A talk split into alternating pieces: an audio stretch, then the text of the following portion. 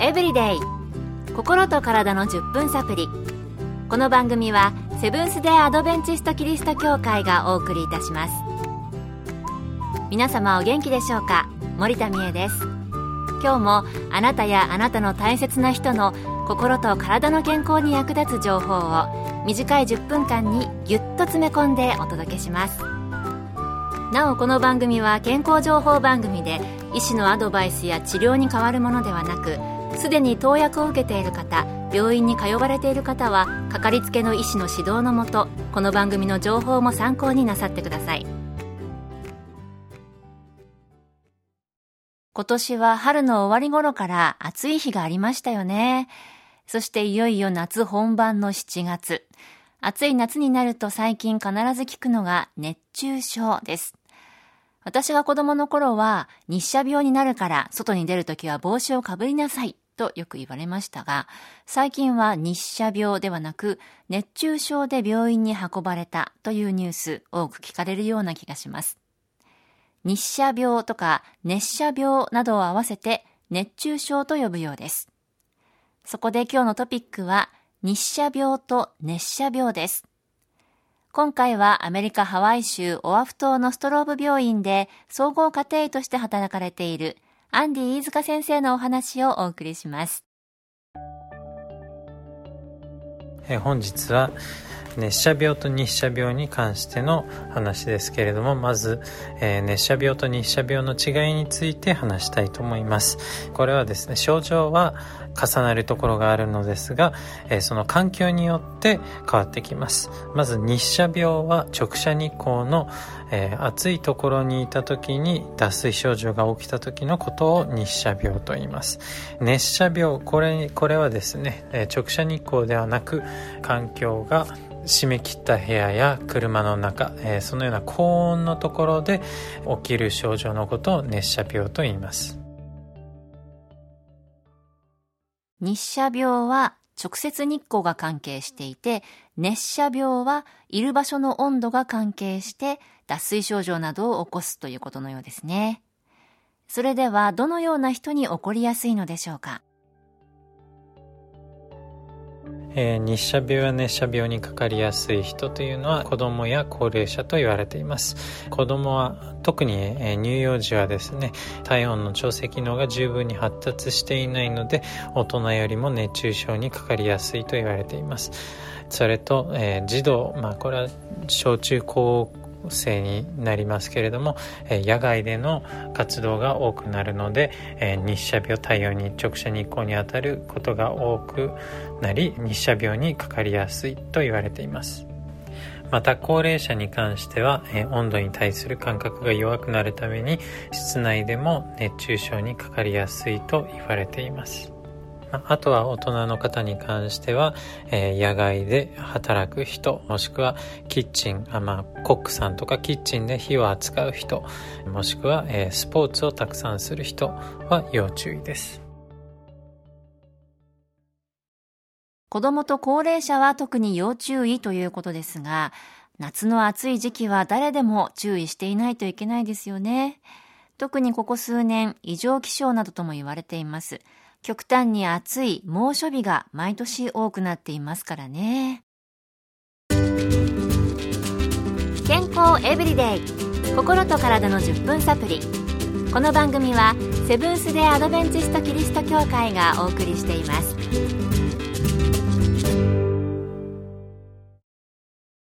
今日は日射病と熱射病について。アメリカ・ハワイ州オアフ島のストローブ病院で総合家庭医として働かれているアンディ飯塚先生のお話をお送りしています。それでは日射病や熱射病、どのように治療するのでしょうか？飯塚先生のお話です。続いて熱射病と日射病の、えー、治療に関して話したいと思います、えー、日射病の場合はですね大体脱水症状まあどちらも脱水症状から治療は変わってくるのですが日射病、まあ、脱水症状の場合どれぐらい水分を失ったかによって治療が変わってきます。まあそれによって症状も変わってくるのですが症状が軽い場合、まあ、喉が渇いたり食欲が、えー、ちょっと減ってるっていう場合はまだ軽度なので水分補給をするだけで良いと思います、えー、その代わり重度になってこの強い喉の渇きがあったり脱力感眠気意識が朦朧としている場合これはもっと重度なので、えー、医療機関に行って点滴などによる水分補給を受けた方が早く回復しますまたですね、体温がとても高い場合、40度を超えている場合、そして意識が朦朧としている場合、これの場合はおそらく入院となります。入院した時に体温を下げる治療などを行います。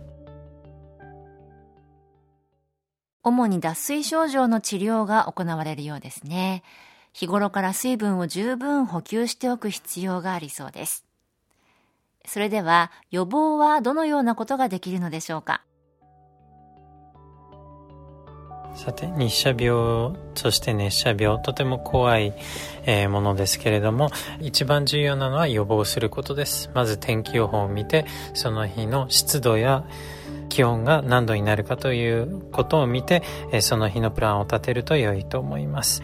もしも暑い湿度が高い日と分かっている場合は水分、まあ、ペットボトルなど、えー、水を持っていってこまめに水分補給をすると良いと思います、えー、また体育の授業など運動がある時も水分をこまめに補給すると良いです。そして真昼での運動をなるべく避ける。太陽が真上に上がっている時は運動を避けることが良いと思います。そして服装にも気をつけてください。え日本で、えー、清掃して仕事に行っている人ネクタイをしている人などは、えー、ネクタイを緩めたり首元を緩めたり上のジャケットを着ない、えー、半袖のシャツで、え出勤するなどといったことも、え予防になると思います、えまた体調管理これは寝不足や食生活アルコールの取りすぎカフェインの取りすぎなどということも、え水分不足脱水症状を起こし熱中症にかかりやすくなるので気をつけてください。天気予報を見て計画を立てる。大事かもしれませんね。水分補給の他にも服装や体調管理アルコールやカフェインなども脱水と関係するみたいです。これから夏本番です。日射病や熱射病などの熱中症にかからないで元気に毎日を送りたいですね。今日の健康エブリデイいかがでしたか？ここで群馬県の安中キリスト教会があなたに送る健康セミナーのお知らせです。長寿で元気な人のライフスタイルをご紹介する世界の100歳人から学ぶ元気で長生き健康セミナーの4回シリーズ。今回は運動編です。7月14日土曜日午後2時から群馬県のセブンス・デ・アドベンチスト安中キリスト教会で開催します。講師は看護師の山室敦さんと理学療法博士の山室ケイティさん。入場は無料です。詳しくは安中協会健康セミナー。安中協会健康セミナーで検索。また安中以外でも各地の協会で健康セミナーが開催されます。どうぞ番組ブログをご覧ください。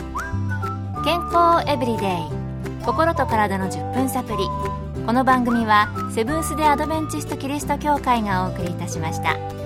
それではまた皆さん Have a nice day!